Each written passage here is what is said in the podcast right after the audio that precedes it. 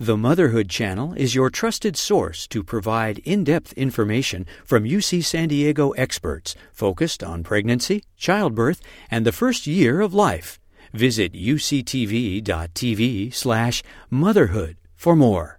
Hello, everyone. This is Dr. Stephen Mercer. I'm a college counselor helping students apply to college and answer their questions about how to best approach this sometimes complicated process. And I'm an instructor with UC San Diego Extension in the College Counseling Certificate Program. And in past episodes, we've been talking a lot about how this pandemic has uh, been a real upheaval to the college admission process um, in some temporary ways and maybe even some long term ways. And we've talked a bit about how standardized testing has been impacted. And today, I'm really thrilled to have a guest who is one of the most respected experts on standardized testing and has a great deal of experience um, working directly with students uh, of all different sorts and thinking deeply about this. And uh, we're here to talk a lot about the test optional movement. So I'm really, really honored to be joined by Akil Bello, who's the Senior Director of Advancement and Advocacy for the National Center for Fair and Open Testing, which is also known as FAIR Test, which you know, amongst college counselors is an organization that we talk about a lot. So, Akil, I can't thank you enough for being here today. Thanks for having me. So, you know, could we start by talking a little bit about what test optional is? You know, I, I talk to college counselors, my colleagues, I talk to students every day, and a lot of them know what test optional means, but, you know, a lot of them don't. So maybe could you just give us an overview of what that means? Sure. Test optional simply means universities choosing to make many, if not all, of their admissions decisions without the use of SAT or ACT. Um, the broad term test optional actually encompasses multiple policies. Hmm. So I think the most important distinctions is when people say test optional, they sometimes mean test blind, they sometimes mean test flexible, and they sometimes mean what, what is truly defined as test optional. Test blind essentially means the universities won't consider test regardless of whether you send them or not. Right. Test flexible means they give you a broader array of tests to submit. So NYU, for example, has maybe 11 tests on their list that they will allow students to submit. Right. Traditionally test optional, what that means is it's the student's choice whether to submit their test scores or not. Right. Um, and that has some restrictions to it. Not every institution, since there's no sort of uniform system of colleges, every institution applies that slightly differently. Whether they're going to require require tests for just homeschool students or just international students, but not for the vast majority of applicants. So when Fairtest says test optional, we're putting on that list any institution that doesn't require SAT or ACT any four year bachelor degree granting institution that doesn't require SAT or ACT for the vast number of students who apply. Got it. And it should be noted that the, the Fair Test website is a remarkable resource that anyone can access. And I use it frequently, right? And has a really, uh, an updated, ongoing uh, list or lists, right, of quite a few things related to testing. In particular, the destination that I've got bookmarked on my computer is the test optional list because I really need to know that. Um, and I think students and families might want to know that too. So it's something I, I recommend everybody um, become familiar with. And it's just fairtest.org. Got it. Fairtest.org. So, you know, again, this is probably a really long conversation about what I'm about to ask you, but there's a bit of a history to kind of the what's called the test optional movement, right? I mean, some schools probably say, well, we're not part of any kind of a movement. This is just something we've either always done or, you know, it's not really part of a, a plan or anything we've done in concert with other schools. But there is actually kind of a, a collection of, of, colleges in the United States that um, kind of started some momentum around this. You know, can you tell us a little bit about that? Sure. Um, well, the first you know, university to not the first because you know SAT hasn't existed forever. Universities have existed since the 1800s. The SAT came into existence in about the 30s. Mm-hmm. Um, but in the 60s, Bowdoin was the first school to stop requiring the SAT of the vast number of their applicants. Right. Um, and it's grown since then. Right now, the list of test optional institutions is over 1,200. And that's, that's probably more than half the universities in the country, depending on how you count universities. Right. So, you know, uh, what's your response to a question I get a lot from students and families is test optional. Well, that can't possibly help me. I mean, how, how are they going to make a decision? Right. I'm, it must, it must be a trick of some sort, you know, you know, what, I guess every university and college is going to be different in how they approach this, but, you know, what, what's your take on that? Well, for me, the way I look at it is one, from the family point of view, that sort of comment generally amounts to how do I gain the most advantage for my child and what can you tell me to let me game the system for my child to get in, right? Which to me leads to Lori Loughlin. Like that's where all that thinking leads. Right. How do I get my child the advantage, forget everyone else? So right. I'm not sure that that thinking is worth really responding to, right? Um, I think the other part of it is colleges have acknowledged that there is limited usefulness to the SAT, even College Board and ACT. When you look at their validity studies, what they show is generally above GPA. If you start with GPA and that predicts success in college to, let's say, 53% is usually the number that comes out, you add test scores to that, you get maybe 3 to 8% more. Hmm.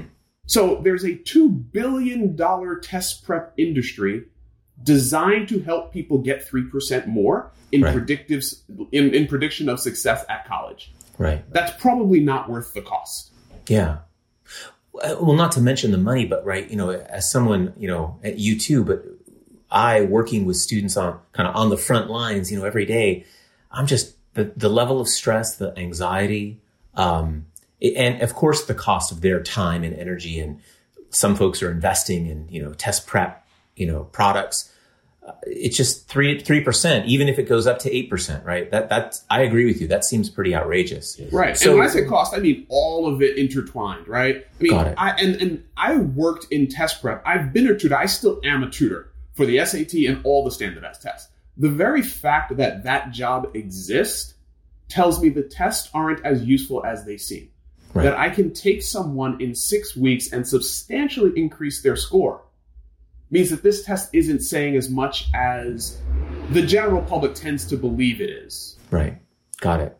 Now, other rationales that I've heard for colleges choosing to go test optional uh, is some of what you just mentioned that it doesn't seem to be a, a tool that really helps them make good admission decisions but also related to other broader issues about access for underrepresented students. You know, is that, I think that's probably connected, but can you speak to that a little bit? Sure. I think that, you know, the issue with the test particularly, so many things in U.S. educational system are inequitable, right? Uh, K 12 real estate values determine funding of schools. All of these things create inequities. Right. For colleges, the piece that they can solve relatively easily are the inequities created around testing. Because of the impact of things like test prep and ability to prepare and take the test multiple times, um, those things contribute to wealthier families fairly clearly having advantages versus low income families. There is pretty much a lockstep increase in score as family, inc- as family income increases. Hmm. And if you want to balance the scales a little bit, you remove the test. Right. One easy data point in terms of what impact testing has is the the highest scoring racial groups tend to also be the groups that take the test multiple times more often. Hmm. So when you look at all these things, not just test prep, the ability to take the SAT two or three times to get that super score. Mm-hmm. Well, well, the lowest performing groups, whether it's by family income or uh, family education level or race, whatever way you want to look at it, almost always there's lockstep association or correlation with ability to take the test multiple times, ability to prepare for the test. So a lot of what the test is showing isn't academic ability, it's access to the test, it's access to preparation for the test, it's access issues. Well, if you want to balance some of those access issues, you minimize the use of the test. Okay, so let me play let me play devil's advocate for a moment and say ask you this: um, if, if it's pretty clear, and colleges can see this, uh, educational leaders, everyone, everyone can see the the tracking of increased test scores aligning with um, income, right? Let's say. So if that's the case, what's preventing colleges from just saying, look, it, it's going to be pretty hard to cut loose altogether from some kind of an objective, you know, national standardized measure, uh, because GPA varies school by school, district by district. You know, it's hard to kind of use GPA sometimes as the uh, um, an accurate comparison between the applicant pool. Why not just allow colleges to say, uh, the test is imperfect and it varies by income or maybe geography or whatever the other variables will be. And we'll just uh, accommodate that when we make our admission decisions. So a student applying from a, an area or an income level that we'd expect the scores to be sought higher, that's we're going to hold them to a higher test score threshold and we'll accommodate other students coming from different backgrounds or areas or whatever it might be. Does that make sense? What I'm, I'm it does, but yeah. what makes me laugh in that position is essentially said GPA is variable. So let's use the SAT, which is objective, but here's why the SAT is variable. Right? You, see, you essentially yeah. argued exactly the same thing. They are both imperfect measures if because they are not objective and equal for every student. The SAT has been sold to the nation as an objective measure, and it's not. Here's another data point. I took all the SAT math sections from 2016 to today and put them in a spreadsheet and said, hey, if we got the same number of questions right, how much would scores vary? Right? So we're talking about the same standardized test, the math score, which has 58 questions. One would think there should be very little variance in scores for a student getting 53 questions correct, you know, on the test, right? Right. It's almost 100 points difference. Depending hmm. on when you take the test. Interesting.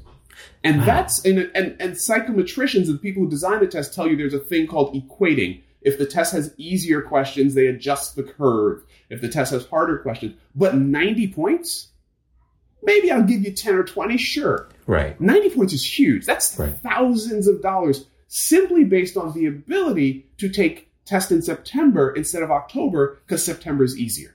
Okay okay, so there's a movement and there's data and there's people out there like you and many others really starting to say, this doesn't make sense because it's not objective and the arguments don't hold up. So then a pandemic comes along, right? And seems to have kickstarted a, a, a, an increase in colleges across the United States, really saying something, uh, different things, but saying a lot about their test optional policies. Can you paint that picture for us? Because what I see is emails coming out every day announcing another college, but give us the nuance there. So what you're seeing is so there's been a spike since 2018, even. You know, there's been a growth, a pretty substantial jump in the number of colleges announcing policies um, around test optional. In March, when the pandemic hit and the access to the test became an issue, the March test was canceled in some places, not others the May and the June test were canceled around the world. Um, so now there's all of these juniors who are applying to college who just can't take the test. So colleges are recognizing their logistical concerns as well as philosophical concerns around the use of the test in and of itself. And that has done two things. One, it's sped up considerations of test optional at some institutions. Mm-hmm. So hmm. they might have been thinking about the policy anyway, and the lack of the availability of, of seats to test has exact has accelerated their pace in whether they're going to announce something or not. And usually, I, to my thinking, and I don't have like insider information on this, but to my thinking, those are the, the pilot schools. Some schools have come out and said we're going to do a three year pilot.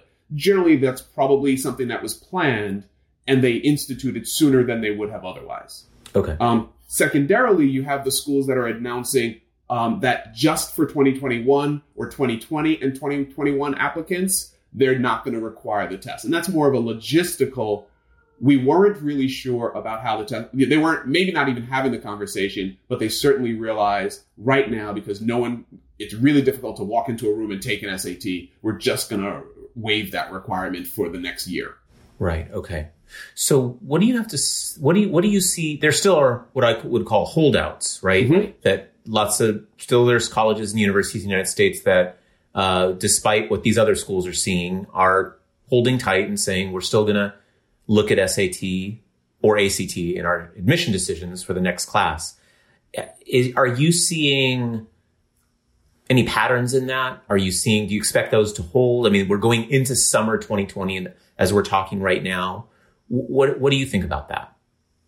I think that some schools are going to hold out. Um, hmm. I mean, some schools ha- will do things like they'll look at their institutional data, right? And they might even look at when SAT scores were submitted. Do the vast majority of their applicants send SAT scores from March or December? So if they sent them pre pandemic normally, then they're not as concerned about getting scores, right? If they have a pool of applicants who largely send, you know, May or June scores, mm-hmm. then they realize that they can't get scores for those students. So I think institutions will make their own decisions based on their philosophies. Some institutions just love test. Yeah. And they will hold on to a test until you pry it from their dead cold hands. Hmm. You know, and those institutions are probably not going to change their policies. Okay. Unless the pandemic continues to make testing impossible and they're faced with enrollment issues. Right. Right. My one of my concerns is again, we're going into summer 2020. It's months before the next kind of supposed scheduled ACT and SAT dates are coming. But with all of the unknown in so many facets of our lives right now, I mean, seems like things are getting better. We hope those tests will happen, right? But what if they don't, or what if they don't happen as planned? Um, it's a real concern that a lot of the students I speak with have. I'm super curious to know what uh, the other colleges will do. You know, will they where's the point at which they'll say we just have to, right? Right. I think what we're going to see is if the pandemic continues to create issues around testing. Uh, so I'm assuming that the June test won't happen in any large way across the country or across the world, but there's July, August, September testing that could happen as well. If those tests come across fairly large scale and most students are able to test, then you'll not see a whole lot of changes in policies. Right. But if those issues continue and September, you know, fall testing becomes a problem, then you'll see a lot more announcement of test optional policies because schools will be concerned about enrollment. So, but also College Board and ACT are rolling out at home test. So again, that's going to be the question. The at home test is going to raise another question, right? We're talking about objectivity. College Board is trying to convince us that a 45 minute AP is equal to a three hour AP. Right. Well, they're going to do the same thing with the classroom proctored SAT versus the at home SAT. They're going to suddenly come out and say, these things are equal. Go ahead and take it at home. Right. And colleges will have to make a decision whether to accept it or not. Exactly. And then there's a whole nother range of ac- access and equity issues that come up around that. Correct. Uh, that's a whole um, development that I- I'm concerned about. And there's going to be a lot to iron out. Yes. I'm also hearing that should the upcoming test dates move forward as planned in person, you know, pending any at home, you know, program, um, that the number of seats available, kind of along the lines of social distancing rules, the number of physical seats available in a typical test site will be cut back because quite literally students only need to be, you know, separated, sat further apart, which equals fewer test seats. And that's a kind of a, another wave of of anxiety and issues and who, who can yes. test and who can't test. I think we're just going to have to wait and see that for that. Absolutely. Right. As a parent, I'm not sending my child. I'm in New York City in the Bronx. Right. Right. One of the hottest hotspots in the country. If I have a teenager right now, they are not testing for the next two, three months, not in a classroom with other people. Right. And what if in another state or district or area, no problem, right? All of those right. students were able to test as many times as they wanted to and the the students in Bronx could not. How does a college track that? How do we make sure things are fair? Correct. Uh, you know, really tough questions. So I want to I want to talk about something else that's really on my mind. I'm in California, and recently the Board of Regents of the University of California, which is the governing board that rules the system of the University of California, made a pretty momentous uh, vote on a decision to go test optional for the entire UC system. Uh, and given the types of institutions that the UCs are and how they traditionally have made their admission decisions with a lot of applications and, and a, a pretty solid reliance on objective data. Not only, right, they are holistic in their admission decisions, but uh, to me, I found it quite shocking. And I also understand the policy, at least for now, says that it'll be test optional for two years and then test blind for another two years after that, all pending um, a, a lengthy decision making process that the UC is going to go through to try to find a better test or develop something new or just stay the course and not have testing at all. If I've misunderstood that and you know that better, you're going to tell me, but what are the reverberations of that? Um, no, I think you, you basically captured it correctly, right? So two years test optional, two years test blind. Hopefully they'll have their own tests year five. If not, they're just going to be test blind forever. Hmm. Um, and forever is in quotes because I think that's part of the issue here is recognizing that the UCs haven't always required the SAT, right? So in 68, there was a Operation Golden Bear from College Board where they sent all their lobbyists to California mm. to encourage the UCs to accept the SAT. so, so the UCs has had policies over the years that have varied in terms of how they use the test. In the 90s, there were different policies. Um, they required the subject test for a while. You know, you might have been able to apply without tests based on GPA. So all these things have changed. I think one of the things that people don't consider in the conversation is has the school actually always required the test? Who do they admit without the scores? Yeah. One of the regents brought up transfer students who are admitted without SAT scores every single year and they graduate at the same rate or better. Got it. So, what value do test scores provide? So, yeah. part of the conversation was the question around the value that the test scores provide. The okay. UC's going test optional, it's the biggest single system, the biggest number of students who are now not required to take the test. Yeah. One of the considerations that I see on a national level is College Board's revenue just took a hit. The UC's, the California represents about 14% of the SATs administered every year.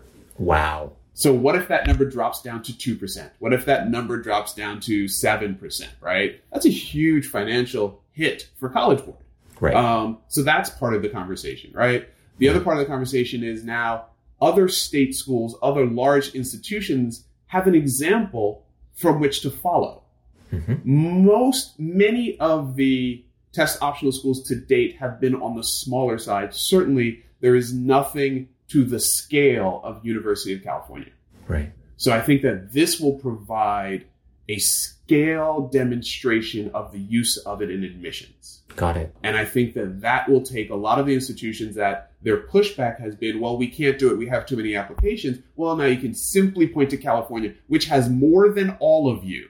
Right. I don't know what institution gets more applications than That's right. UCs. No, you're right. I think the numbers are very clear. Right. So, in your opinion, I mean, it seems it's obvious that this is a, a huge, uh, you know, step. It, it's it's not insignificant just by the numbers alone of the UC system. And a lot of times, you know, populous states like California, public policies that take take hold in states like California sometimes kind of, you know, have a domino effect in other states, right? For whatever reason, whether that's good or bad. So this is obviously big, but in your experience, how big is it? I mean, maybe maybe you've already answered that question, but do you think this is really going to tip something quite extraordinary, or is it going to trickle through other college systems or colleges? You know, how fast are we going to see the momentum pick up? I guess. I think that's that's an interesting question because the momentum's been fairly you know, I think that there is a pretty steep curve, right? Like right now, the jump from you know 2015 to 2018, it, it's, it's almost a straight line up when when I'm graphing the number of announcements, right? Yeah. So w- California will probably accelerate that.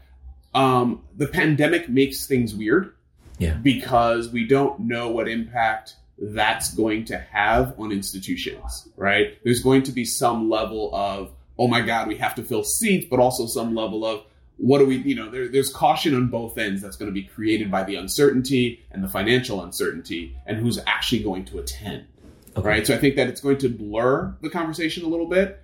I would imagine that in two to three years, especially when the university goes blind, right? So I would say after four years, I really am going to be interested in seeing what the landscape looks like because if Calif- if University of California is successfully and however we choose to define that test blind for two years, why would you ever go back? Right. Like there's, there's this, you know, if they accomplish all their goals and and that works well, I just can't see that system going back. And if California does it, then we have a really good example to point to for the rest of the nation. Got it. So really using the two year time timeline to see how this first wave of UC's policy goes, another two years to see how they're test blind. While we might see a lot of activity with other institutions before then, it's probably we won't know the real impact of how this changes things across the country until another four or five years. So here's my final question. You know, in the UC um, decision, what came out was that they wanted to uh, explore whether there'd be a better test, right? Mm-hmm. Whether there is an existing one or they develop their own. Okay. Is there a better test?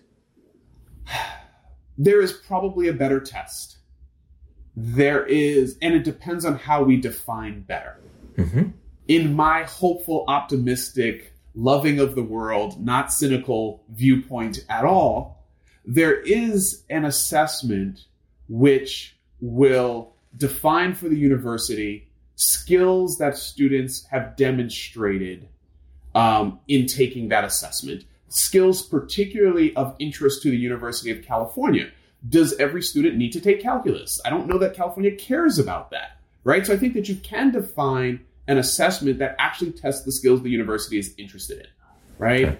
Um, now, so from that point of view, I think you can do better than the SAT or the ACT from the point of view of something that is equal in access, equal in, you know, ability to prepare for it, all of those sort of other things that create some of the largest inequities in the SAT and the ACT. No, I don't think you'll be able to solve for that unless you solve the way we fund K 12 systems.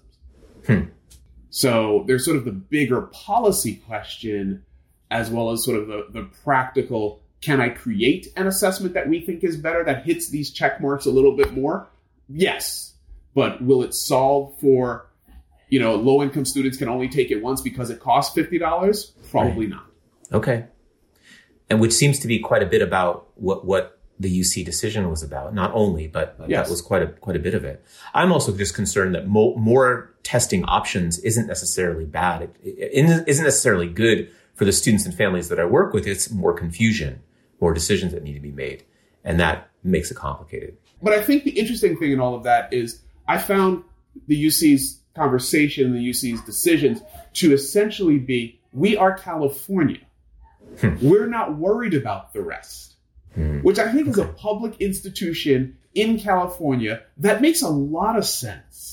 Right? Like to yeah. say we want to do a California thing, we're not worried about whether New Yorkers have to take it or whether a student applies to in New York. We're going to do a test that works for the UC system. Hmm. Okay. That that makes a lot of sense. Yeah, um, but I'm I don't know. It does make sense, but I, I, I, I, and I'm in California and a proud graduate of the UC system, and but wow, I, I don't know. It on a practical level, it makes it more complicated, right? Kind of. I mean, but when you think about, I believe the number is something around 80% of students apply to institutions in state. Right.